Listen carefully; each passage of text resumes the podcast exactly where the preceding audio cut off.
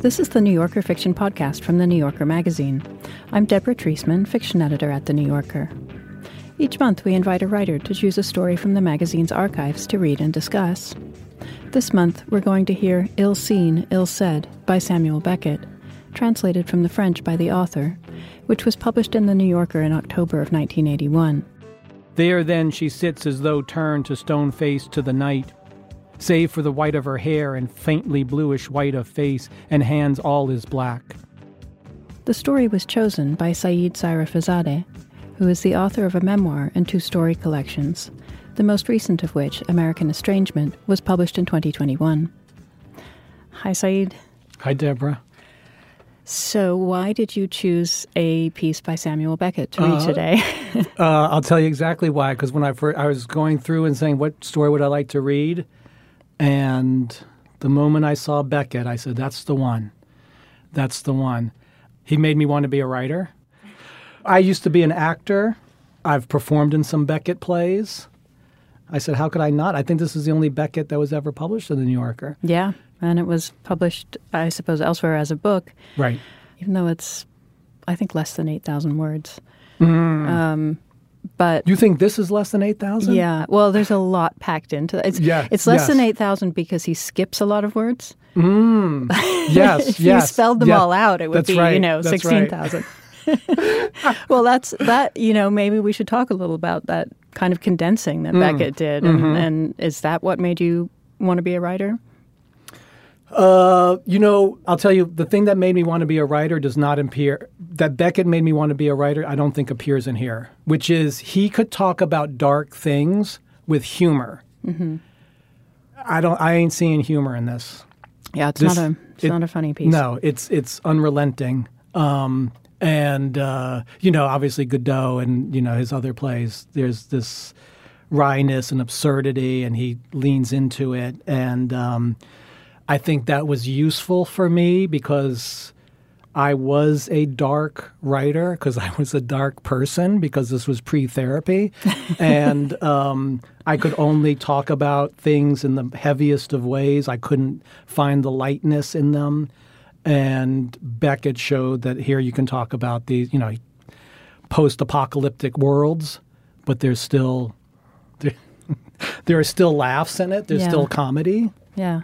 But as I said, this this does not have this. No, this is a uh, quite a late piece for Beckett, written when he was in his seventies, yeah. about uh, eight years before he died. Mm-hmm. Maybe he's seeing the end.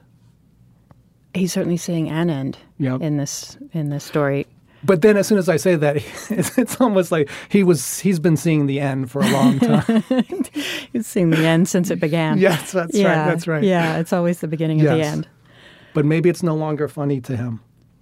Yeah, yeah. I mean, the the subject matter here is not. I don't think you could find any comedy in it. Um, but he he could he, he's done it before. I think. Krapp's last tape. Mm-hmm. I don't know if you've ever seen it. You know, and it's the old man sitting at his desk reviewing his life. Bursts of humor amid the sadness and the mm-hmm. despair, but still he's finding those levels. Yeah. Um, but this, he just he he wants the reader to really feel this. Feel what he's feeling. Yes. Yeah. Yeah. Yeah. yeah. I mean, it is. It's written in prose we call it a story. Mm. We call it fiction. Um, is that what it is? What would you call it? A prose poem? Yeah, that, yeah. there's that. There's that. Um, there's the feeling of just let the words wash over you and try to suss out meaning, but mm-hmm. some of this feels like it's anyone's guess. It's hard to see the narrative in it. It's hard to know quite what I'm following. It feels more mood mm-hmm. than story with twists and turns and wanting the reader to understand this to get to the next section. Yeah, it feels like it, it's more of like an immersive experience. Okay, well, let's immerse okay. immerse ourselves All right, in here we it. Go. All right, here we go. Um, and now here's Said Sayrafiezadeh reading Ill Seen, Ill Said by Samuel Beckett, translated from the French by the author. Ill seen, ill said. From where she lies, she sees Venus rise. On. From where she lies, when the skies are clear, she sees Venus rise, followed by the sun. Then she rails at the source of all life. On. At evening, when the skies are clear, she savors its star's revenge. At the other window, rigid upright on her old chair, she watches for the radiant one. Her old deal spindle backed kitchen chair. It emerges from out the last rays and sinking ever brighter is engulfed in its turn. On. She sits on erect and rigid in the deepening gloom. Such helplessness to move she cannot help. Heading on foot for a particular point, often she freezes on the way unable till long after to move on, not knowing whither or for what purpose. Down on her knees, especially, she finds it hard not to remain so forever, hand resting on hand on some convenient support, such as the foot of her bed, and on them her head. There then she sits as though turned to stone face to the night, save for the white of her hair and faintly bluish white of face, and hands all is black. For an eye having no need of light to see, all this in the present as had she the misfortune to be still of this world. The cabin, its situation, careful, on, at the inexistent center of a formless place, rather more circular than otherwise finally, flat to be sure. To cross it in a straight line takes her from five to ten minutes, depending on her speed and radius taken. Here she who loves to, here she who now can only stray never strays. Stones increasingly abound, ever scanter even the rankest weed. Meager pastures hem it round on which it slowly gains, with none to gainsay, to have gainsaid, as if doomed to spread. How come a cabin in such a place? How came? Careful. Before replying that in the far past at the time of its building there was clover growing to its very walls, implying furthermore that it the culprit and from it as from an evil core that the what is the wrong word the evil spread, and none to urge, none to have urged its demolition, as if doomed to endure, question answered, chalk stones of striking effect in the light of the moon. Let it be in opposition when the skies are clear. Quick then, still under the spell of Venus, quick to the other window to see the other marvel rise. How whiter and whiter as it climbs, it whitens more and more the stones, Rigid with face and hands against the pane, she stands and marvels long. The two zones form a roughly circular whole, as though outlined by a trembling hand.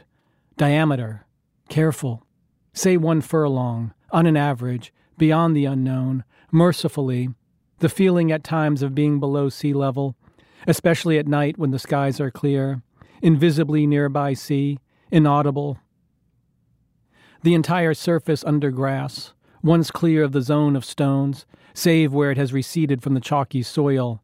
Innumerable white scabs, all shapes and sizes, of striking effect in the light of the moon, in the way of animals ovines only. After long hesitation, they are white and make do with little, whence suddenly come no knowing, nor whither as suddenly gone. Unshepherded they stray as they list. Flowers? Careful. Alone the odd crocus still at lambing time. And man, shut of at last? Alas, no. For will she not be surprised one day to find him gone? Surprised, no, she is beyond surprise. How many? A figure come what may. Twelve. Wherewith to furnish the horizon's narrow round. She raises her eyes and sees one, turns away and sees another, so on, always afar, still or receding. She never once saw one come toward her, or she forgets, she forgets. Are they always the same? Do they see her? Enough. A Moor would have better met the case. Were there a case better to meet? There had to be lambs, rightly or wrongly. A Moor would have allowed of them, lambs for their whiteness, and for other reasons as yet obscure, another reason, and so that there may be none. At lambing time, that from one moment to the next she may raise her eyes to find them gone. A Moor would have allowed of them, in any case too late, and what lambs? No trace of frolic, white splotches in the grass, aloof from the unheeding ewes. Still, then a moment of straying, then still again, to think there is still life in this age, gently, gently. She is drawn to a certain spot. At times, there stands a stone. It, it is draws her. Rounded rectangular block three times as high as wide. Four, her stature now, her lowly stature, when it draws, she must to it. She cannot see it from her door. Blindfold she could find her way. With herself she has no more converse. Never had much, now none, as had she the misfortune to be still of this world. But when the stone draws then to her feet the prayer, take her, especially at night when the skies are clear, with moon or without. They take her and halt her before it. There she too, as if of stone, but black, sometimes in the light of the moon, mostly of the stars alone. Does she envy it? To the imaginary stranger, the dwelling appears deserted. Under constant watch, it betrays no sign of life. The eye glued to one or the other window has nothing but black drapes for its panes. Motionless against the door, he listens long. No sound. Knocks. No answer. Watches all night in vain for the least glimmer. Returns at last to his own and avows no one. She shows herself only to her own. But she has no own. Yes, yes, she has one and who has her. There was a time when she did not appear in the zone of stones, a long time, was not therefore to be seen going out or coming in, when she appeared only in the pastures, was not therefore to be seen leaving them, save as though by enchantment. But little by little she began to appear, in the zone of stones, first darkly, then more and more plain, till in detail she could be seen crossing the threshold both ways and closing the door behind her. Then a time when within her walls she did not appear, a long time. But little by little she began to appear, within her walls, darkly, time truths to tell still current, though she within them no more, this long time. Yes, within her walls, so far at the window only, at one or the other window, wrapped before the sky, and only half seen so far a pallet and a ghostly chair, ill half seen, and how in her faint comings and goings she suddenly stops dead, and how hard set to rise down on her knees. But there too little by little she begins to appear more plain, within her walls, as well as other objects, such as under her pillow, such as deep in some recess that the still shadowy album. Perhaps in time be by her when she takes it on her knees, see the old fingers fumble through the pages, and what scenes they can possibly be that draw the head down lower still and hold it in thrall.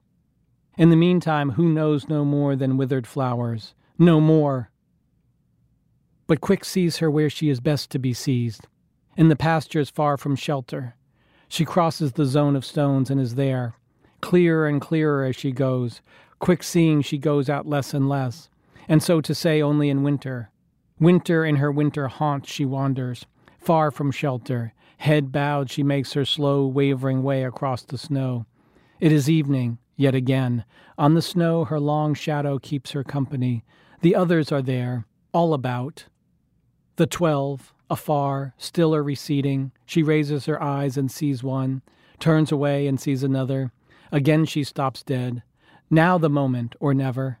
But something forbids, just time to begin to glimpse a fringe of black veil. The face must wait, just time before the eye cast down, where nothing to be seen in the grazing rays but snow, and how all about little by little her footprints are effaced. What is it defends her, even from her own, averts the intent gaze, incriminates the dearly one, forbids divining her, what but life ending, hers, the other's, but so otherwise, she needs nothing, nothing utterable, whereas the other, how need in the end? But how? How need in the end?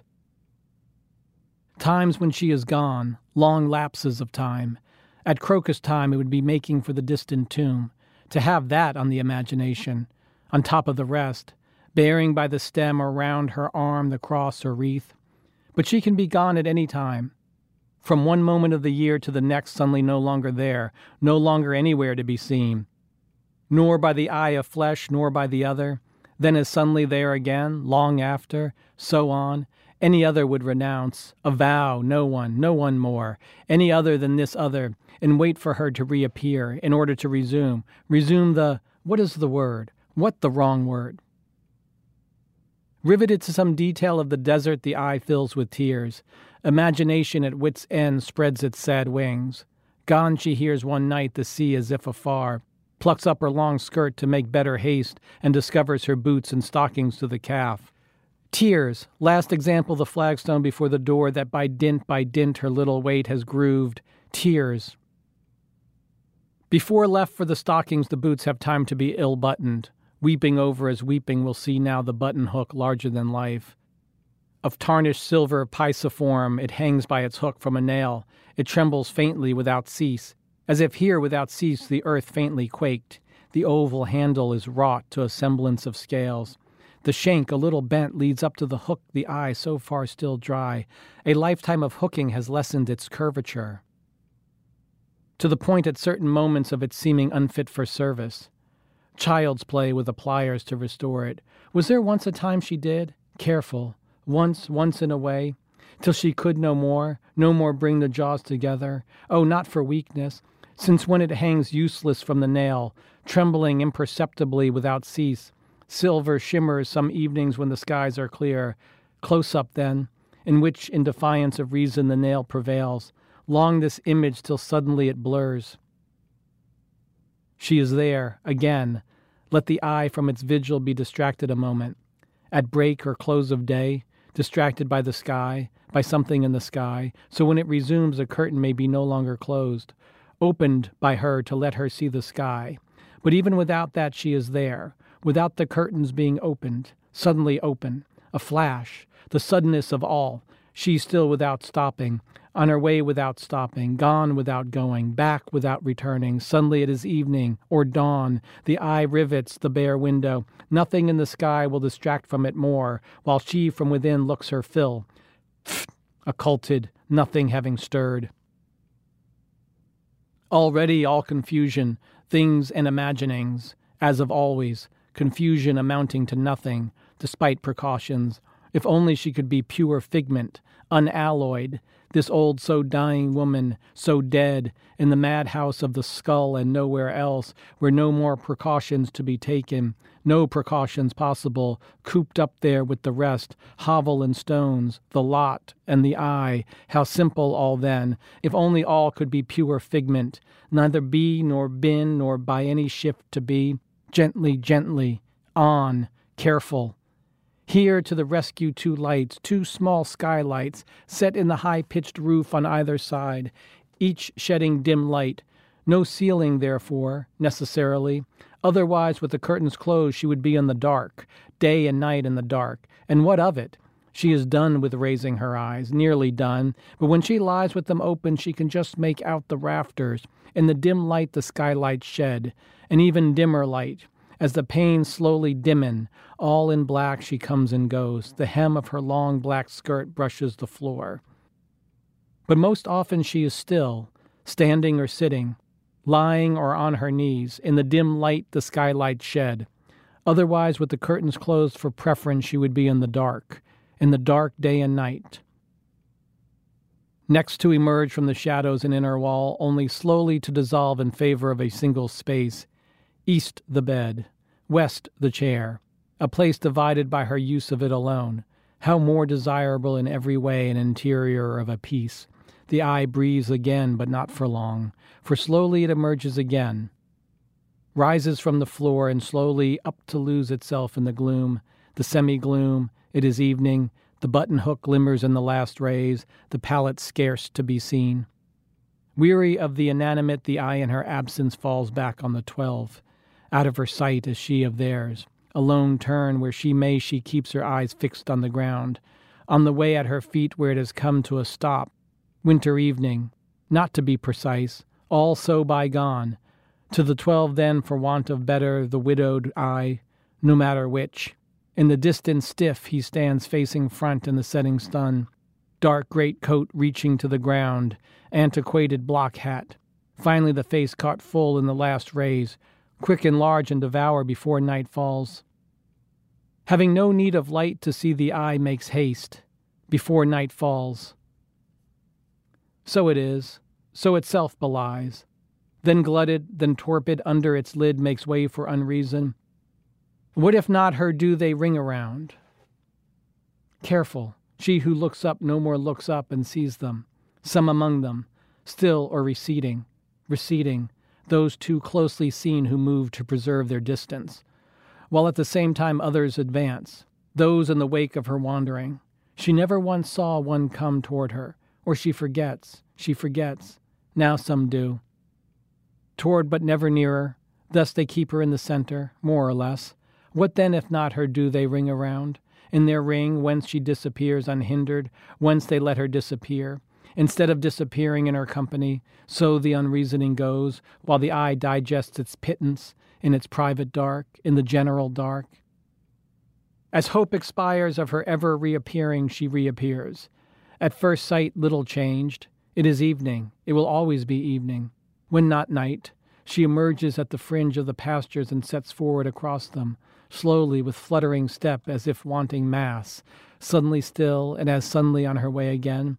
At this rate, it will be black night before she reaches home. Home!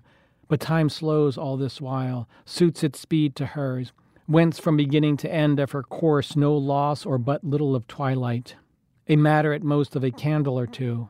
Bearing south as best she can, she casts toward the moon to come her long black shadow. They come at last to the door holding a great key. At the same instant, night, when not evening night. Head bowed, she still stands exposed, facing east, all dead still, all save hanging from a finger the old key polished by use Trembling, it faintly shimmers in the light of the moon. Wooed from below the face consents at last. In the dim light reflected by the flag, calm slab worn and polished by age long comings and goings, livid pallor, not a wrinkle. How serene it seems, this ancient mask, worthy those worn by certainly newly dead. True, the light leaves to be desired. The lids occult the longed for eyes. Time will tell them wash in blue, where tears perhaps not for nothing, unimaginable tears of old, lashes jet black remains of the brunette she was, perhaps once was, when yet alas, yet brunette, skipping the nose at the call of the lips these no sooner broached are withdrawn, the slab having darkened with the darkening sky, black night henceforward, and at dawn an empty place, with no means of knowing whether she has gone in or under cover of darkness her ways again. White stones more plentiful every year, as well say every instant, in a fair way if they persist to bury all. First zone rather more extensive than at first sight, ill seen, and every year rather more. Of striking effect in the light of the moon, these millions of little sepulchres. But in her absence, but cold comfort. From it then, in the end, to the second miscalled pastures, leprous with white scars where the grass has receded from the chalky soil in contemplation of this erosion, the eye finds solace. Everywhere stone is gaining whiteness, more and more every year. As well say every instant, everywhere, every instant, whiteness is gaining. The eye will return to the scene of its betrayals. On centennial leave from where tears freeze, free again an instant to shed from scalding, on the blessed tears once shed, while exulting at the white heap of stone, ever heaping for want of better on itself which, if it persist, will gain the skies, the moon, Venus. From the stones she steps down into the pastures, as from one tier of a circus to the next, a gap time will fill. For faster than the stones invade it, the other ground upheaves its own. So far in silence, a silence time will break, this great silence evening and night. Then all along the verge the muffled thud of stone on stone, of those spilling their excess on those emergent. Only now and then at first, then at ever briefer intervals, till one continuous din, with none to hear, decreasing as the levels draw together to silence once again, evening and night. In the meantime, she is suddenly sitting with her feet in the pastures. Were it not for the empty hands on the way, who knows to the tomb? Back from it, then more likely. On the way back from the tomb, Frozen true to her wont, she seems turned to stone, face to the further confines the eye closes in vain to see. At last they appear an instant, north where she passes them always, shroud of radiant haze, where to melt into paradise. The long white hair stares in a fan, above and about the impassive face, stares as if shocked by some ancient horror, or by its continuance, or by another, that leaves the face stone cold, Silence at the eye of the scream. Which say? Ill say? Both? All three? Question answered. Seated on the stone, she is seen from behind, from the waist up. Trunk black rectangle, nape under frill of black lace, white half halo of hair, face to the north, the tomb, eyes on the horizon perhaps, or closed to see the headstone, the withered crocuses, endless evening. She lit aslant by the last rays. They make no difference, none to the black of the cloth, none to the white hair. It too dead still, in the still air, void like calm as always, evening and night, suffice to watch the grass, how motionless it droops, till under the relentless eye it shivers, with faintest shiver from its innermost, equally the hair, rigidly horrent it shivers at last for the eye about to abandon, and the old body itself, when it seems of stone, is it not in fact a shiver from head to foot? Let her but go and stand still by the other stone, it white from afar in the pastures, and the eye go from one to the other, back and forth. What calm then, and what storm, beneath the weeds' mock calm? Not possible any longer except as figment, not endurable, nothing for it but to close the eye for good and see her, her and the rest, close it for good and all and see her to death, unremittent, in the shack, over the stones, in the pastures, the haze, at the tomb, and back, and the rest, for good and all, to death, be shut of it all, on to the next, next figment, close it for good, this filthy eye of flesh. What forbids? Careful. Such, such fiasco that folly takes a hand, such bits and scraps, seen no matter how and said as seen, dread of black, of white, of void, let her vanish, and the rest for good, and the sun, last rays, and the moon and Venus, nothing left but black sky, white earth, or inversely, no more sky or earth, finished high and low, nothing but black and white, everywhere, no matter where, but black, void, nothing else. Contemplate that, not another word. Home at last, gently, gently. Panic past, pass on the hands, seen from above. They rest on the pubis intertwined, strident white, their faintly leaden tinge killed by the black ground, suspicion of lace at the wrists, to go with the frill. They tighten, then loosen their clasp. Slow systole, diastole, and the body that scandal, while its sole hands in view, on its sole pubis, dead still to be sure, on the chair, after the spectacle, slowly its spell unbinding. On and on they keep, tightening and loosening their clasp, rhythm of a laboring heart, till when almost despaired of gently part, suddenly, gently, spreading rise, and in mid-air palms uppermost come to rest. Behold our hollows. Then, after a moment, as if to hide the lines, fall back, pronating as they go, and light flat on head of thighs. Within an ace of the crotch, it is now the left hand lacks its third finger. A swelling, no doubt. A swelling, no doubt, of the knuckle between first and second phalanges, preventing one panic day withdrawal of the ring, the kind called keeper. Still as stones, they defy as stones do the eye. Do they as much as feel the clad flesh? Does the clad flesh feel them? Will they then never quiver? This night, assuredly not. For before they have, before the eye has time they missed, who is to blame, or what? They? The eye? The missing finger? The keeper? The cry? What cry? All five, all six, and the rest all, all to blame. All. Winter evening in the pastures. The snow has ceased. Her steps so light they barely leave a trace, have barely left having ceased.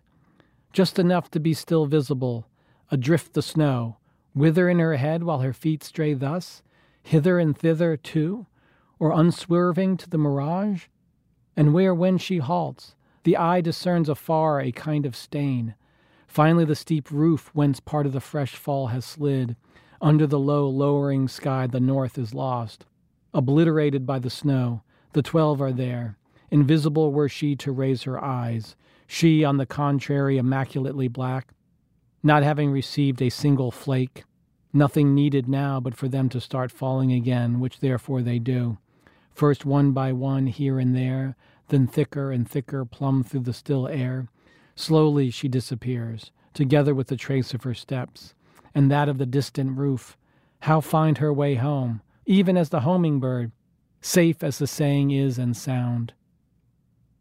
All dark in the cabin while she whitens afar, silence but for the imaginary murmur of flakes beating on the roof, and every now and then a real creak, her company, here without having to close the eye, sees her afar. Motionless in the snow under the snow, the button hook trembles from its nail as if a night like any other. Facing the black curtain, the chair exudes its solitude. For want of a fellow table, far from it in a corner, see suddenly an antique coffer. In its therefore no lesser solitude, it perhaps that creaks, and in its depths who knows the key, the key to close.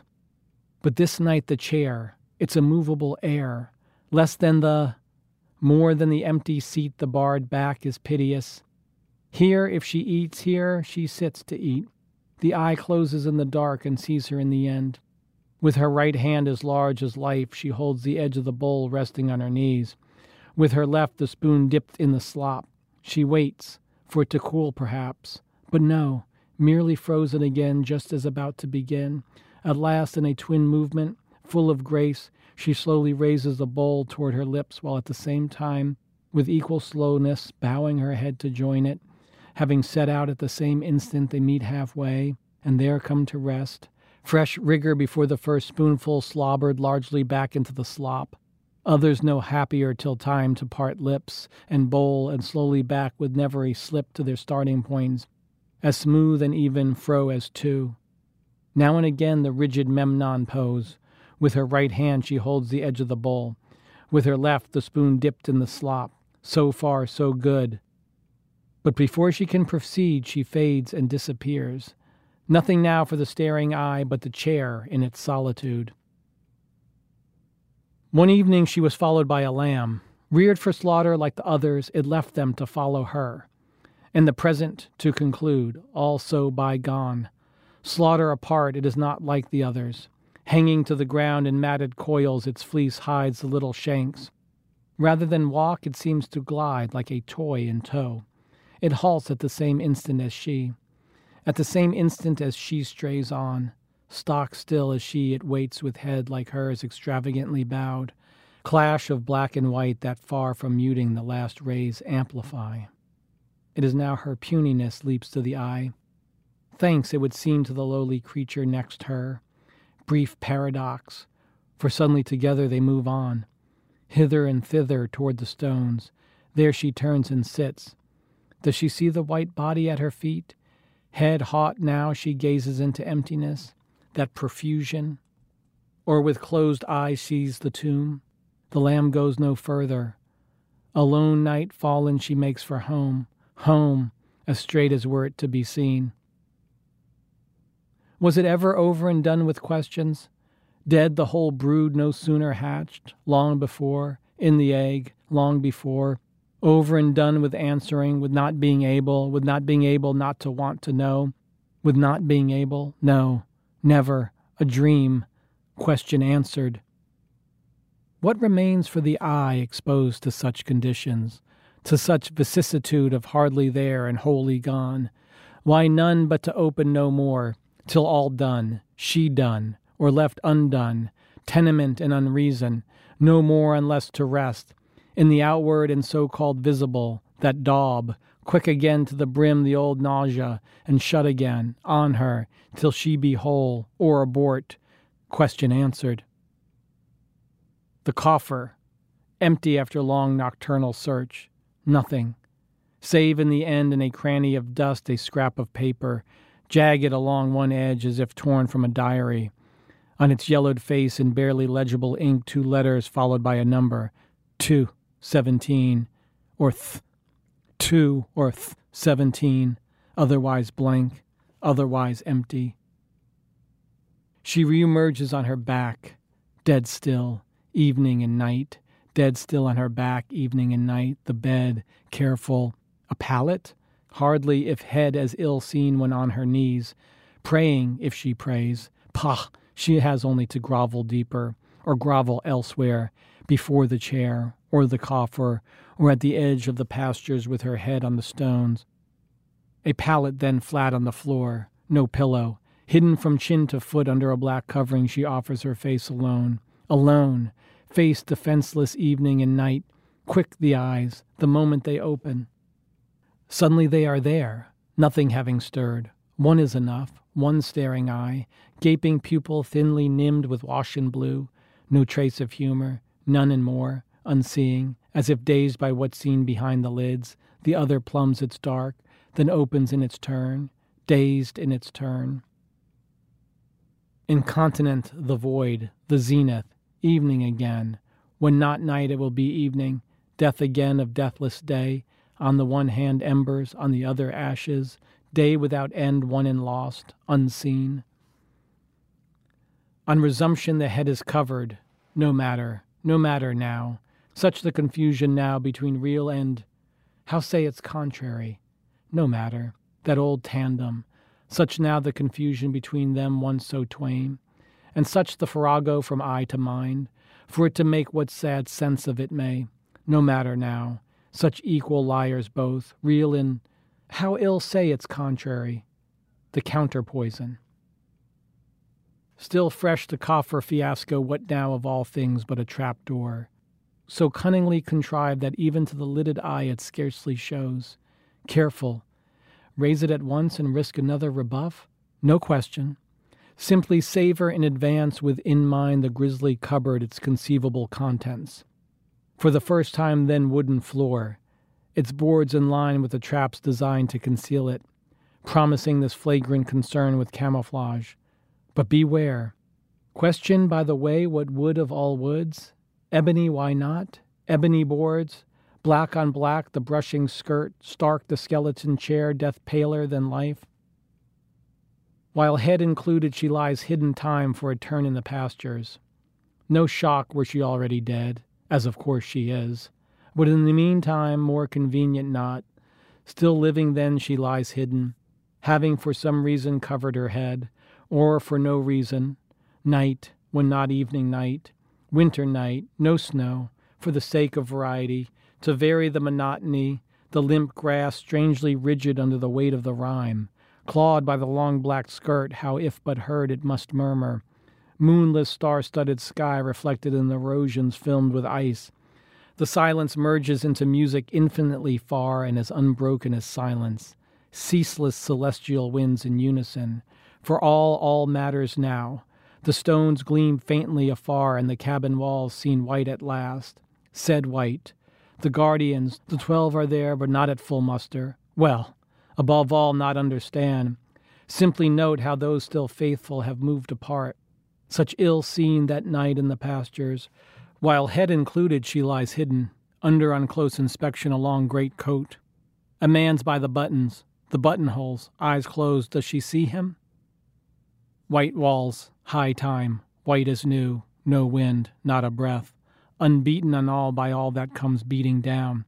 And mystery the sun has spared them, the sun that once beat down. So east and west sides the required clash, south gable, no problem, but the other, that door, careful, black too, black too, and the roof, slates, more, small slates black too brought from a ruined mansion. What tales had they tongues to tell? Their long tale told, such the dwelling ill seen, ill said, outwardly, high time. Change the stone that draws her when revisited alone, or she who changes it when side by side. Now alone it leans, backward or forward as the case may be. Is it to nature alone it owes its rough hewn air? Or to some too human hand forced to desist, as Michelangelo's from the regicide's bust? If there may not be no more questions, let there at least be no more answers. Granite of no common variety, assuredly, black as jade, the jasper that flecks its whiteness. On its what is the wrong word, its uptilted face obscure graffiti, scrawled by the ages for the eye to solicit in vain. Winter evenings on her doorstep, she imagines she can see it glitter afar.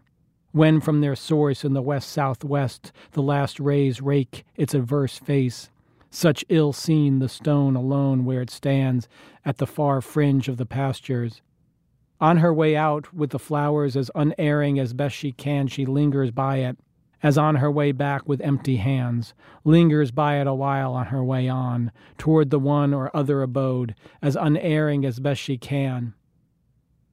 See them again side by side, not quite touching, lit aslant by the latest last rays they cast to the east northeast, their long parallel shadows.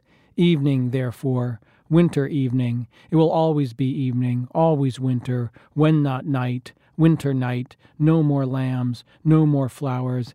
Empty handed she shall go to the tomb, until she go no more, or no more return. So much for that undistinguishable the twin shadows, till one at length more dense as if of a body better opaque, at length more still, as faintly at length the other trembles under the staring gaze. Throughout this confrontation the sun stands still, that is to say, the earth, not to recoil on until the parting. Then on its face over the pastures and then the stones, the still living shadow slowly glides lengthening and fading more and more, but never quite away, under the hovering eye.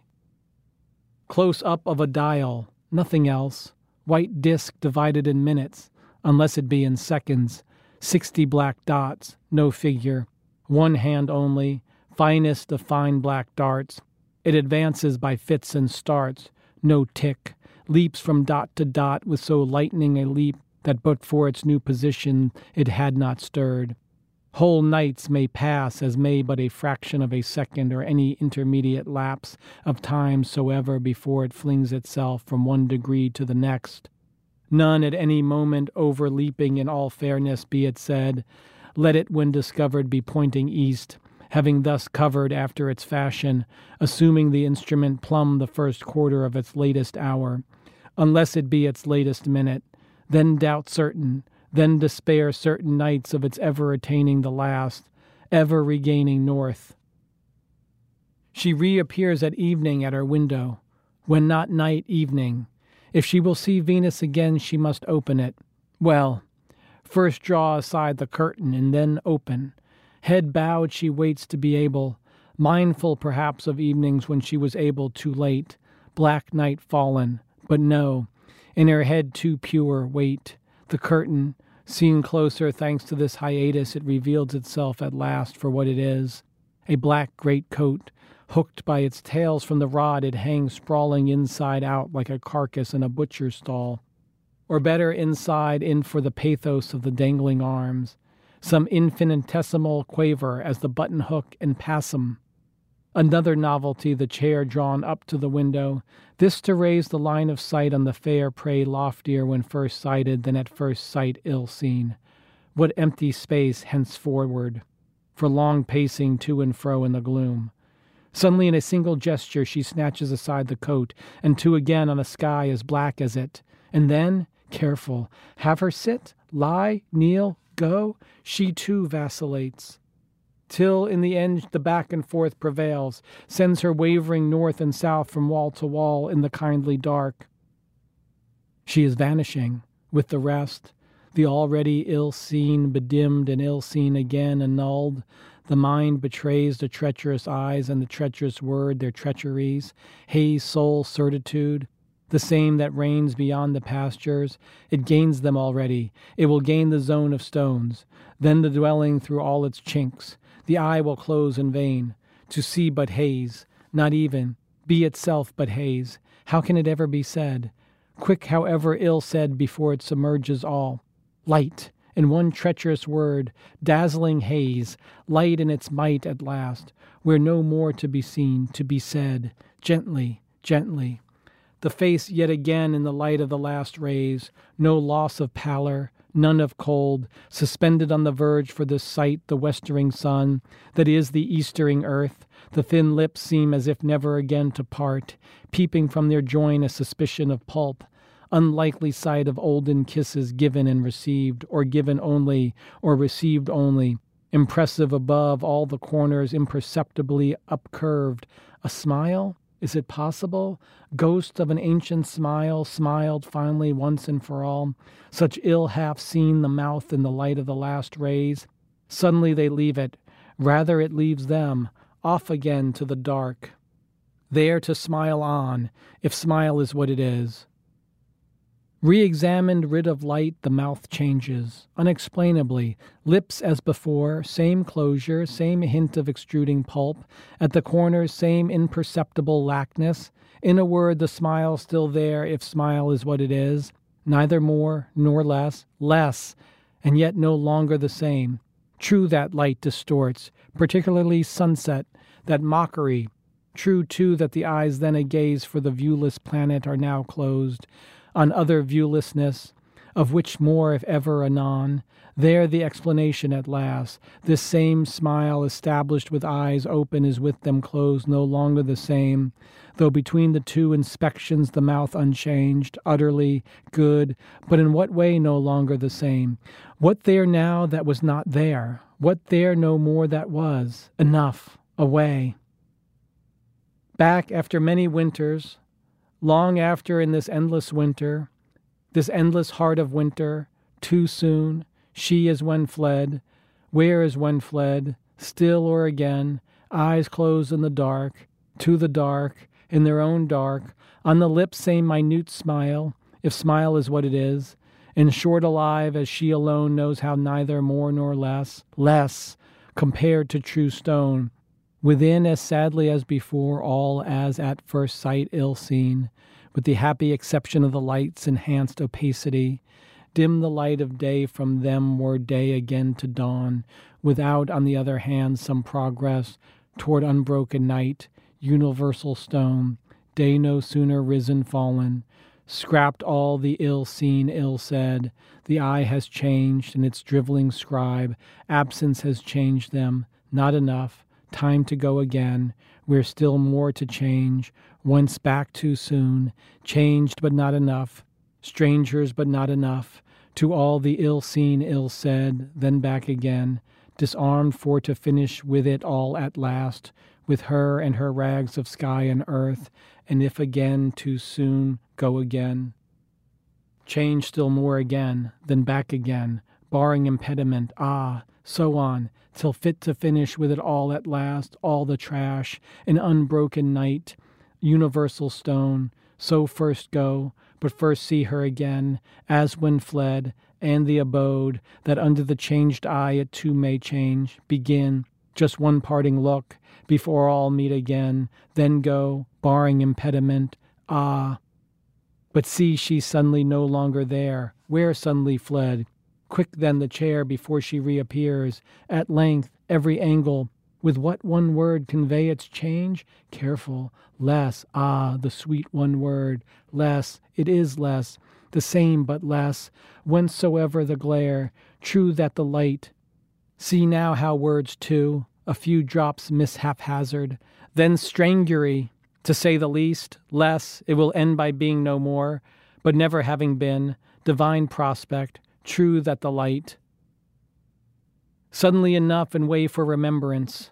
Closed again to that end, the vile jelly, or opened again, or left as it was, however that was, till all recalled, first finally by far hanging from their skirts two black great coats, followed by the first hazy outlines of what possibly a hutch when suddenly enough.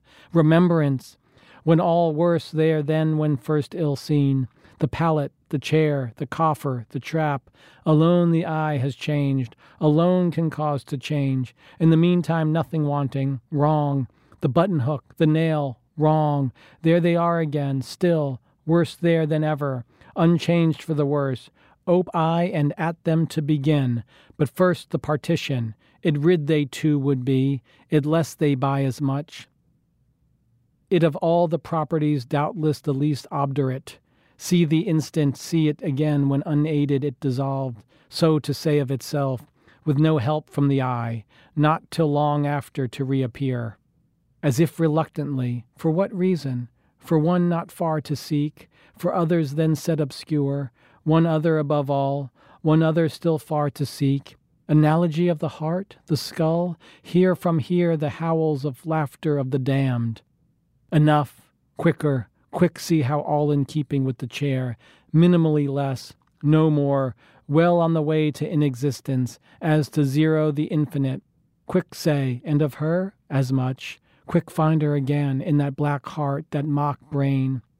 the sheet between tips of trembling fingers. In two, four, eight, old frantic fingers, not paper anymore, each eighth apart, into four, finish with the knife, hack into shreds, down the plug hole, on to the next, white, quick blacken. Alone the face remains, of the rest beneath its covering no trace. During the inspection, a sudden sound, startling without consequence for the gaze, the mind awake. How explain it? And without going so far, how say it? Far behind the eye, the quest begins. What time the event recedes, when suddenly to the rescue it comes again, forthwith the uncommon common noun collapsion, reinforced a little later, if not enfeebled by the infrequent slumberous. A slumberous collapsion, too, then far from the still agonizing eye a gleam of hope, but the grace of these modest beginnings, within second sight the shack in ruins, to scrute together with the inscrutable face, all curiosity spent.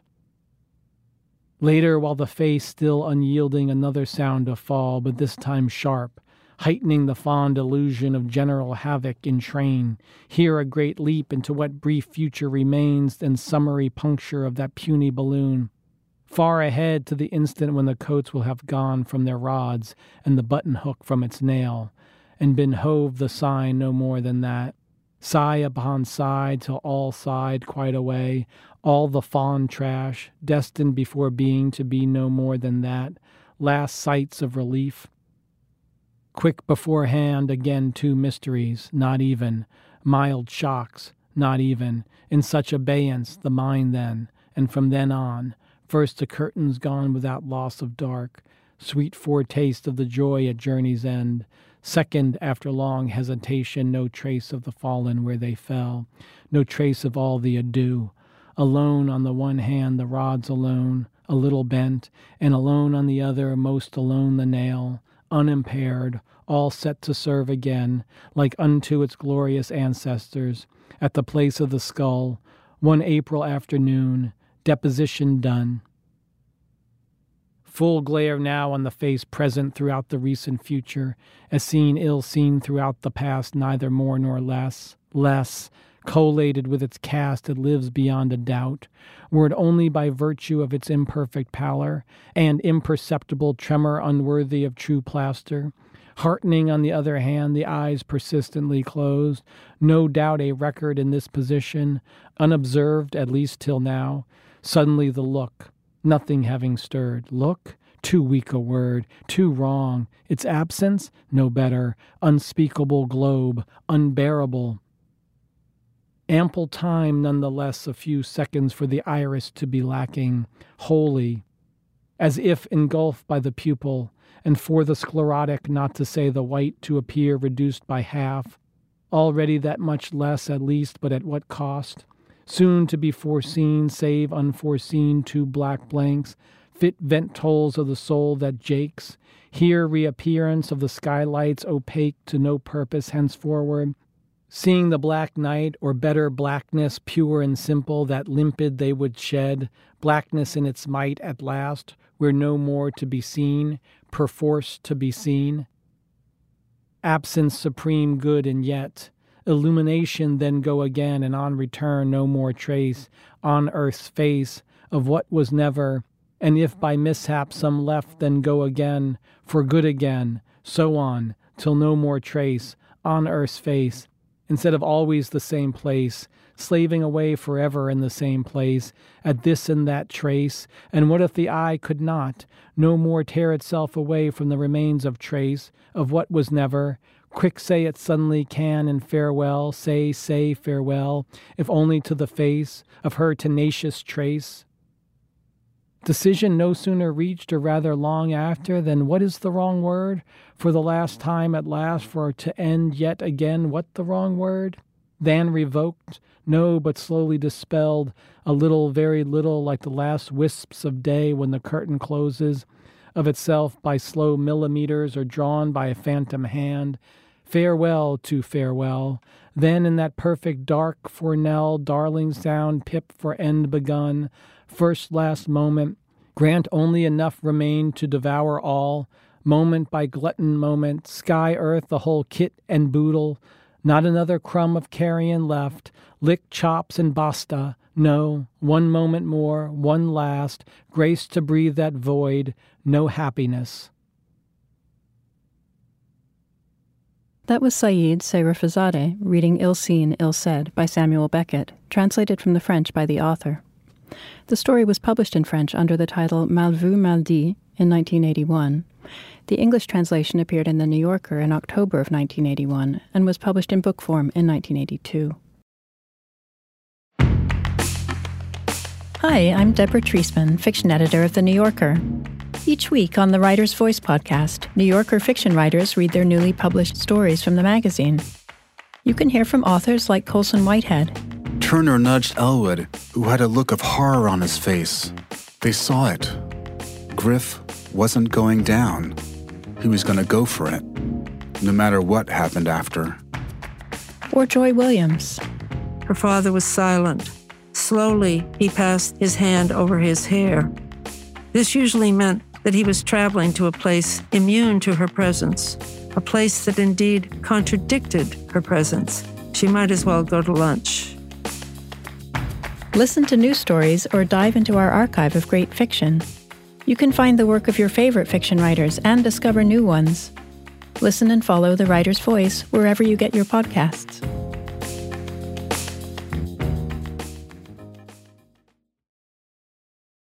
So, Said, what is this story about for you? Well, uh, I think, and maybe this is obvious, but it's of a the last days of an of an old woman who's who's meeting her end, and she's alone, and she's in the country, and this is the final moments. Did you have a different take? If you did, please tell me. I'd love to hear. I mean, I have a few possible takes. Yeah? But first, let's think about who's telling it. Hmm. If it's the story of the last days of a woman, and yet it's told by someone else. Yeah. It's told by someone else who's seeing her, not seeing her, seeing her in pieces. You know, who is that Mm-hmm. and what is that? Who's that narrator? Yeah. That's a great question. You know, it's weird because when I um, when I read it, I actually made the mistake. I misread ill said. I read it as I'll said, and I was like, ah, the the narrator appears. there we go. It's like no, it's a mystery. It's a mystery. Um, because I know Beckett's work, I can't. I, I have Beckett in my head. I have I have Beckett yeah. and, and what he's done before. Yeah. Yeah. It's not clear if it's intended to be the author's voice or if it's intended to be a character speaking. It definitely has personality. Yeah. There seems like there's an, a, a point of view and an opinion and commentary. And there's a lot of pain, Yes. um, a lot of suffering yeah. in this person Yes. who's speaking yes. Relentless pain. until the very end Yeah. when there's happiness. At the very end. At the very end. The, the final moment. You got to wait for it. So I have a couple of theories. Um, the first one that occurred to me while reading is, and I actually I'm not sure if it's. I, I- I think perhaps this is wrong, but anyway, is that this is a writer trying to see his character, hmm. trying to see his story, and he keeps getting these flashes and visions, things in the room, mm-hmm. pieces of this woman, pieces of her life, and he keeps going back to try to see more, fill it out. I love it. So that's where we're getting the a lot of the truncation, the missing Notes, notes for a story, right? notes for a story. Um, however, I think that theory is wrong. Okay. That was my first theory on my Okay. first All right. All right. Um, another theory, and this was triggered by reading a bit more about Beckett. It, it actually doesn't particularly matter if this is his mother or not, but is that this is someone he's haunted by. Could be his mother, who was widowed for a long time, with whom he went to his father's grave several times, and with whom he had a difficult relationship. So that's that's a possibility. But e even in this second scenario, it doesn't particularly matter if it's his mother or not. It, it just matters that it's someone who's died, who he is haunted by and can't stop seeing in this particular scenario. But that doesn't preclude your first one. Well, Those maybe it amplifies the first one. Yeah, and and also I did wonder about that because in Krapp's last tape he talks Krapp is talks about his mother mm-hmm. dying. And I see flashes of that. It's, and this is the sort of the comedy that Beckett achieved in Krapp's last tape that's not happening here. Uh, he talks about viduity, which means widow, mm-hmm. widowhood. Mm-hmm. Mm-hmm. But the character doesn't know what the word means. and so he has to look it up in his giant dictionary. But there were times when I, I saw that and I and I considered that yeah it's it's mom it's mom I mean, I feel that we get clues that this is not a living person, right? We get a lot of those. well there's a moment right Deborah when it says she's already dead of course or something like yeah, that Yeah, she's so dead in the Yeah. madhouse of the skull and nowhere else. Mm-hmm. In the madhouse of his skull, presumably. And he says all this in the present, as had she the misfortune to be still of this world. So she's not still of this world, and yet something, something is there in his mind's eye. You know, which he this this eye, this seeing eye that keeps keeps coming back. Whether it's he says eye of the flesh or the other, so presumably the other is eye of the mind. Okay, so wait, I got there, there's another one. This is one I was thinking of. It's no shock where she already dead, as of course she is. Yeah. But then I don't know, unreliable narrator or Yeah, yeah. or he's taking he, narr- our narrator is taking poetic license there. It, I read that as I that was shocking when I saw that. Oh, this is so this is from the grave, but then I thought maybe it's a, a death of the soul and not to be mm-hmm. taken literally. Mm-hmm. It's more figurative. Yeah. But that's by the way, this is on Beckett because if you really want the reader to know, make it clear. Of course. and well, if he's thinking about the reader, he A doesn't care all that much if we know the reality and he wants us to have options. Do you think he cares about the reader? I think he wants the reader to work really hard. Work really hard. He's not going to spoon feed any any meaning or interpretation to us. He's going to let us work for that. Do you think we're working harder than he did? I think he had to work pretty hard. Yeah. Yeah. You don't? I think this could be easier to do as opposed to a narrative where you're trying to convey a story throughout. Mm-hmm. I take it you don't think so. I, I think this is just, I f- felt as though every line was painful for him. Mm. And that there's so much frustration mm-hmm. coming through in each sentence. And, and, you know, whether that frustration is, is a writer unable to see exactly what he wants to write or whether mm. it's a, a man mourning uh, a mother he had complex feelings for, it doesn't really matter. You just feel suffering in the writing of this. Mm-hmm. Or at least I do. Yeah, no, que- uh, no question. And then Yeah. also, I, I feel like it's about memory. I feel like, Yeah. you know, he has, when she disappears and then he doesn't see her, there's, there's, you know, from one moment of the year to the next, suddenly no longer there, no longer anywhere to be seen. And then is suddenly there again. If you lose someone or, or you just don't, you can go a while without thinking of them. You know, and then suddenly be hit by a sense of loss, even if you haven't thought about the person in a year. I felt that. Whether this narrator is thinking about this woman or not thinking about this woman, he's feeling pain over it. Yeah. The part that really stuck out to me was the lamb. I don't know if you remember that. It's mm-hmm. the lamb that follows the woman, mm-hmm. which, damn, that felt heartbreaking to me. Sort of shaggy little lamb. Yeah. And hey, listen, it's also a moment when there's another character. So that could also be a reason why I jumped off the page. You know, here's something new that's being introduced. Um, what about the 12, the Guardians? What do you make of them? Um, I, I don't know. I Yeah. wasn't I wasn't considering those. To me, there's a big mystery there. You know, one, at one point, there's sort of the men who are still in this landscape, and there's 12 of them, but they always keep their distance. And one of them's wearing a, described as wearing a greatcoat and an antiquated hat. And then the greatcoats are suddenly the curtains and the blanket in the in the cabin. So something about her sort of being clothed in the men of her life. I don't know. And then I think the greatcoat appears at the end. It's hanging on the hook, or she thinks it's hanging on the hook. They're hanging from the curtain rods, Ah. right? They've been used as curtains with the arms dangling. Mm. You know, they're hanging from the tails. So also kind of a morbid image. The ghosts are still there. Yeah. Yeah. Yeah. I mean, one thing about both the lamb and these 12 guardians, one thing it evoked for me is, is religious imagery. You know, you've got mm-hmm. the 12 apostles or the mm-hmm. 12 disciples, you've got the lamb. Yep. And we know that's not really Beckett's imagery. That's, not, that's a good but point. It, it may be this woman's imagery. right. um, right. So I thought that was interesting. He mocks that think about. imagery. Yeah. Yeah.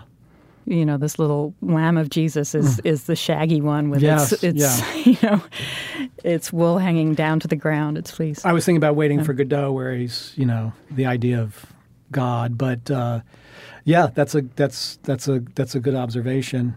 Um, would you have any notes for him on this story? How would I edit it? Yeah. Do you dare edit Beckett? It's a long story, right? I mean, we both suffered reading it, but I think it's meant to induce that Mm-hmm. feeling that you cannot shake this. He keeps coming back. And, and actually, towards the end, there's that moment where he goes away for a long time and he comes back to see if things have changed. He comes back to hmm. these images and, and he's like, yes, there's less of them. And that, to me, was really a portrait of grief, right? You go away, you come back, and it doesn't hurt so much. And by the very end, hmm. these images of this woman and her life they're they're dissolving right they're coming apart and at the very end they're devoured they're gone there's a void and he's happy so yeah i mean to me it was it was about the process of grief and recovering from it so Yeah. it's meant to be long i guess Yeah, is what yeah, i'm saying Right. like it's meant to feel Right. laborious right. to get there Yeah, the reading experience is part of what's happening here. Mm-hmm. to make us have a particular feeling or even if it's resentment at him for putting us through this you right. know i mean that and that's true with some of his plays too Yes, he's been accused of that. Going back to Krapp's last tape, it was, you know, 45 minutes of just this lone man on stage with a light bulb above his head. For me, I loved it, but it could induce the same feeling in a audience member of like, we get it. let's move on Yeah, we get it. but it, then just when you've got the point he introduces a new object right we keep getting these new objects Yeah. the, button the hook. button Yeah. hook or Yeah. the, the Yeah. coffer And then there's the trap door. and the trap door yeah. which we never gets lifted up Right. But with the button hook comes that little flash of her boots and her stockings, and then with that comes tears, Mm. Right. right? And also only reference of emotion, I think, in it. Yeah, A couple times tears. just tears. Yeah. And then the happiness at the end. But Yeah. yeah. And it's funny because when I read that, Deborah, I didn't know if it was tears or tears. right. I, I wasn't sure. I wasn't. I wasn't Yeah. sure wh- which one to choose. That's another thing. You know, this isn't a play, so Yeah. it isn't expressly designed to be read aloud Right. or performed. And I'll tell you, some of these sentences were hard to get out. What must this be like in French? Because he, I mean, these sentences and the play of language, and he's the translator of it, and it's originally written in French. And he talks about how he liked writing in French because he was Yes. more limited in that language. And so things were simpler. He had to phrase things more simply to great effect when it gets translated into English. But also the the landscape he's describing is not French. It's very, very much Irish. Yeah. And it's grim. this sort of green landscape overrun by stones, white stones, Mm-hmm. chalk. And it's a place where, when the cabin was built, there was clover coming right up to it, and now it's a place of, you know, stone, rocky stone everywhere. I don't know if this is a real landscape Hmm. from somewhere in Beckett's life or mind, or if it's entirely, you know, his imagined afterlife, perhaps, for this woman. I mean, I'm getting the sense this is coming from a real place and it's life and mind. It's reflective of the general erosion of the human body and then Mm-hmm. also of the landscape. What do you make of the other um, stage directions throughout? That's funny you say the, that that the. Yes. the on, on, Yes. on, and the careful. When do you think he says those things? What is guiding those insertions? Uh, I mean, I was thinking of it as almost spurring himself, the author, to continue. Mm-hmm. Um, go on, go on, go on. I guess the carefuls, the carefuls are interesting to me. Because what's he being careful of? Um, some of them come at moments where he might be cutting too close to an emotion, I guess. Don't tread there. Yeah. But then they're often followed by ons. Yeah, and then Meaning do tread there, right? Um, and then there's where he um, does the stop asking questions. There's yes, like he's okay, the wants we've answered. done with them. Yes, But yeah. interestingly, he hasn't really been asking questions. Or has he? Well, there were a few moments where there are these series of questions, and then he he dispenses and he says something Yeah. like, you know, those have all been answered. Maybe he's anticipating people like us saying, well, wait, what was this about? well, it's funny because I was reading about uh, the play Not I, Mm-hmm. which is a monologue by just it's a woman. People were speculating about um, what plagued the character because Mm-hmm. she talks about being in a meadow and something happened, something transpired. People had speculated that she had been raped, and he went, "Oh my God! How, why would you even think that?" That was Beckett's reaction. It's Mm-hmm. like, well, if you're not giving us much, I mean, we're going to start filling in the blanks. So he was annoyed that people filled in the blanks. Because I, Yeah, I, yeah. I thought this invited interpretation. I, at least in that instance, he was annoyed that you filled in the blank in a way he did not want it filled in. right, right. Yeah. He's got to be okay with us interpreting, unless he's one of those people. Unless that, he's yeah, just not thinking about us, right? Because, be. you know, there's the other element of his life, or especially of his estate, that everything has to be staged exactly as he wrote it. Yeah. He's not leaving flexibility for interpretation in Right. the stagings, right? Yeah. Um, the Beckett estate won't Yeah. give permission for performance if it's not hewing exactly to the text. and for someone who writes for theater, who has to be cognizant of the audience, or maybe he felt the freedom now to go like, I don't care about, I don't care about the audience here. I'm doing Yeah. my thing. Yeah. I'm doing my thing. Why do Why do you think we start with um, with this woman looking at the evening star and the morning star at Venus? She does this kind of orbiting motion from one window to the other to Mm-hmm. Yeah. see the star rise and star fall. And by the way, that's what uh, you you brought up stage directions. Uh, the on. When I read that, I was seeing those ons as if direction for this character. If we were to stage this, Mhm, the ones in the beginning. yes, yeah, move yeah, now here, go now there. Yeah. We don't come back to that a whole lot. Like the beginning is very much about Venus and, and these windows. And later she is at the window, but she's got the curtains closed all the Yeah. time and and it's just blackness. It seems like it begins with an image that's a little more hopeful, Oh yeah, right? Okay. I mean, if you're watching the morning star, you watch you're Hmm. stargazing, a little more involved in the outside world. okay. So you started you started with optimism, Yeah, huh? sort of. Okay, that's interesting. I had pessimism all the way. Yeah, was going yeah. Well, you know, it had, sets in pretty fast. yeah, and also the title "Ill Seen, Ill Said" is setting you up for it. Yeah. What do you think about that title? it could almost be a reproach to our author. Mm-hmm. You're not. You're not. I'm All not, the way through, he's yeah, criticizing I'm- himself. Yeah, I'm not Yeah. saying this. Yeah. I'm not saying this the right way. yeah. Well, he keeps asking for the wrong word. What's That's the wrong right. word? Yeah, he's doesn't like what he's seen, and he doesn't like how he said it, how he's describing it. That's how I got the title. Yeah, and he can't quite see it either, right? It keeps disappearing. Right. He looks too close, it's gone. Yeah, He's doing something wrong, right? He's not. He's not writing it the way he wants to. He's not seeing it the way he wants to. I mean, this is emotional because if we're saying it's mom, if it's his mom, and it's almost like I want to give you this tribute, and I just can't do it the right way. Yeah. I wanted to convey your life or your last days, and it's not working out how I thought it would. Yeah. Or just find some image of this woman, whether mm. whoever she is, that reflects what he wants it to reflect, and it, Yeah. he's not getting there. And she keeps closing her eyes, makes it harder to see her. You know, he's got his eye is always open, almost always, Yeah. uh, except towards the end. Yeah. So, yes, no one is seeing very well. She has her eyes closed and she sits in the dark and she's obscuring herself. And I guess the argument could be made can you see any life accurately? Mm-hmm. This woman's or his own or any characters? Are we all mysteries?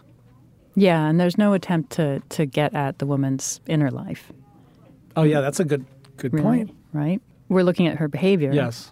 Her trotting out through the snow. It's always winter. She's always walking through the snow to this tomb. And it's very little, and it's a little the- bit at a time. Yep. And then at the end, she's lying down and she's covered everything except her head with this greatcoat. Mm-hmm. So it's all kind of hidden from view. This is just it's it's depressing. I mean, um, I mean, listen, my mom died not a couple of years ago, and I was getting mom and my own mom in this, and her Yeah. aloneness in those last days. And speaking of inner life, she had dementia, so who know? I you know didn't see much inner life going on. It it was just the activities of living, of of just motion. That's all we could get from her. So in that, I mean, Beckett nails it with that. Yeah. Really. Yeah. So, not so ill said. Yes, he managed to do a fairly decent job with, with capturing the human condition. Yes, yes. Yeah. Yeah. well, thank you, Saïd. Oh, this was great. Thank you, Deborah. Samuel Beckett, who died in 1989, was an Irish playwright, novelist, and poet. His plays include Waiting for Godot, Endgame, and Happy Days, and his prose works include More Pricks Than Kicks, Molloy, and Malone Dies. He was awarded the Nobel Prize in Literature in 1969. Saïd Sayrafiezadeh has published a memoir and two story collections, Brief Encounters with the Enemy, which was a finalist for the PEN Robert W. Bingham Prize in 2014, and American Estrangement, which came out in 2021. He's been publishing fiction in The New Yorker since 2010. You can download 190 previous episodes of the New Yorker Fiction Podcast or subscribe to the podcast for free in Apple Podcasts. On the Writer's Voice podcast, you can hear short stories from the magazine read by their authors. You can find the Writer's Voice and other New Yorker podcasts on your podcast app. Tell us what you thought of this program on our Facebook page or rate and review us in Apple Podcasts. The New Yorker Fiction Podcast is produced by Michelle Moses. I'm Deborah Treisman. Thanks for listening.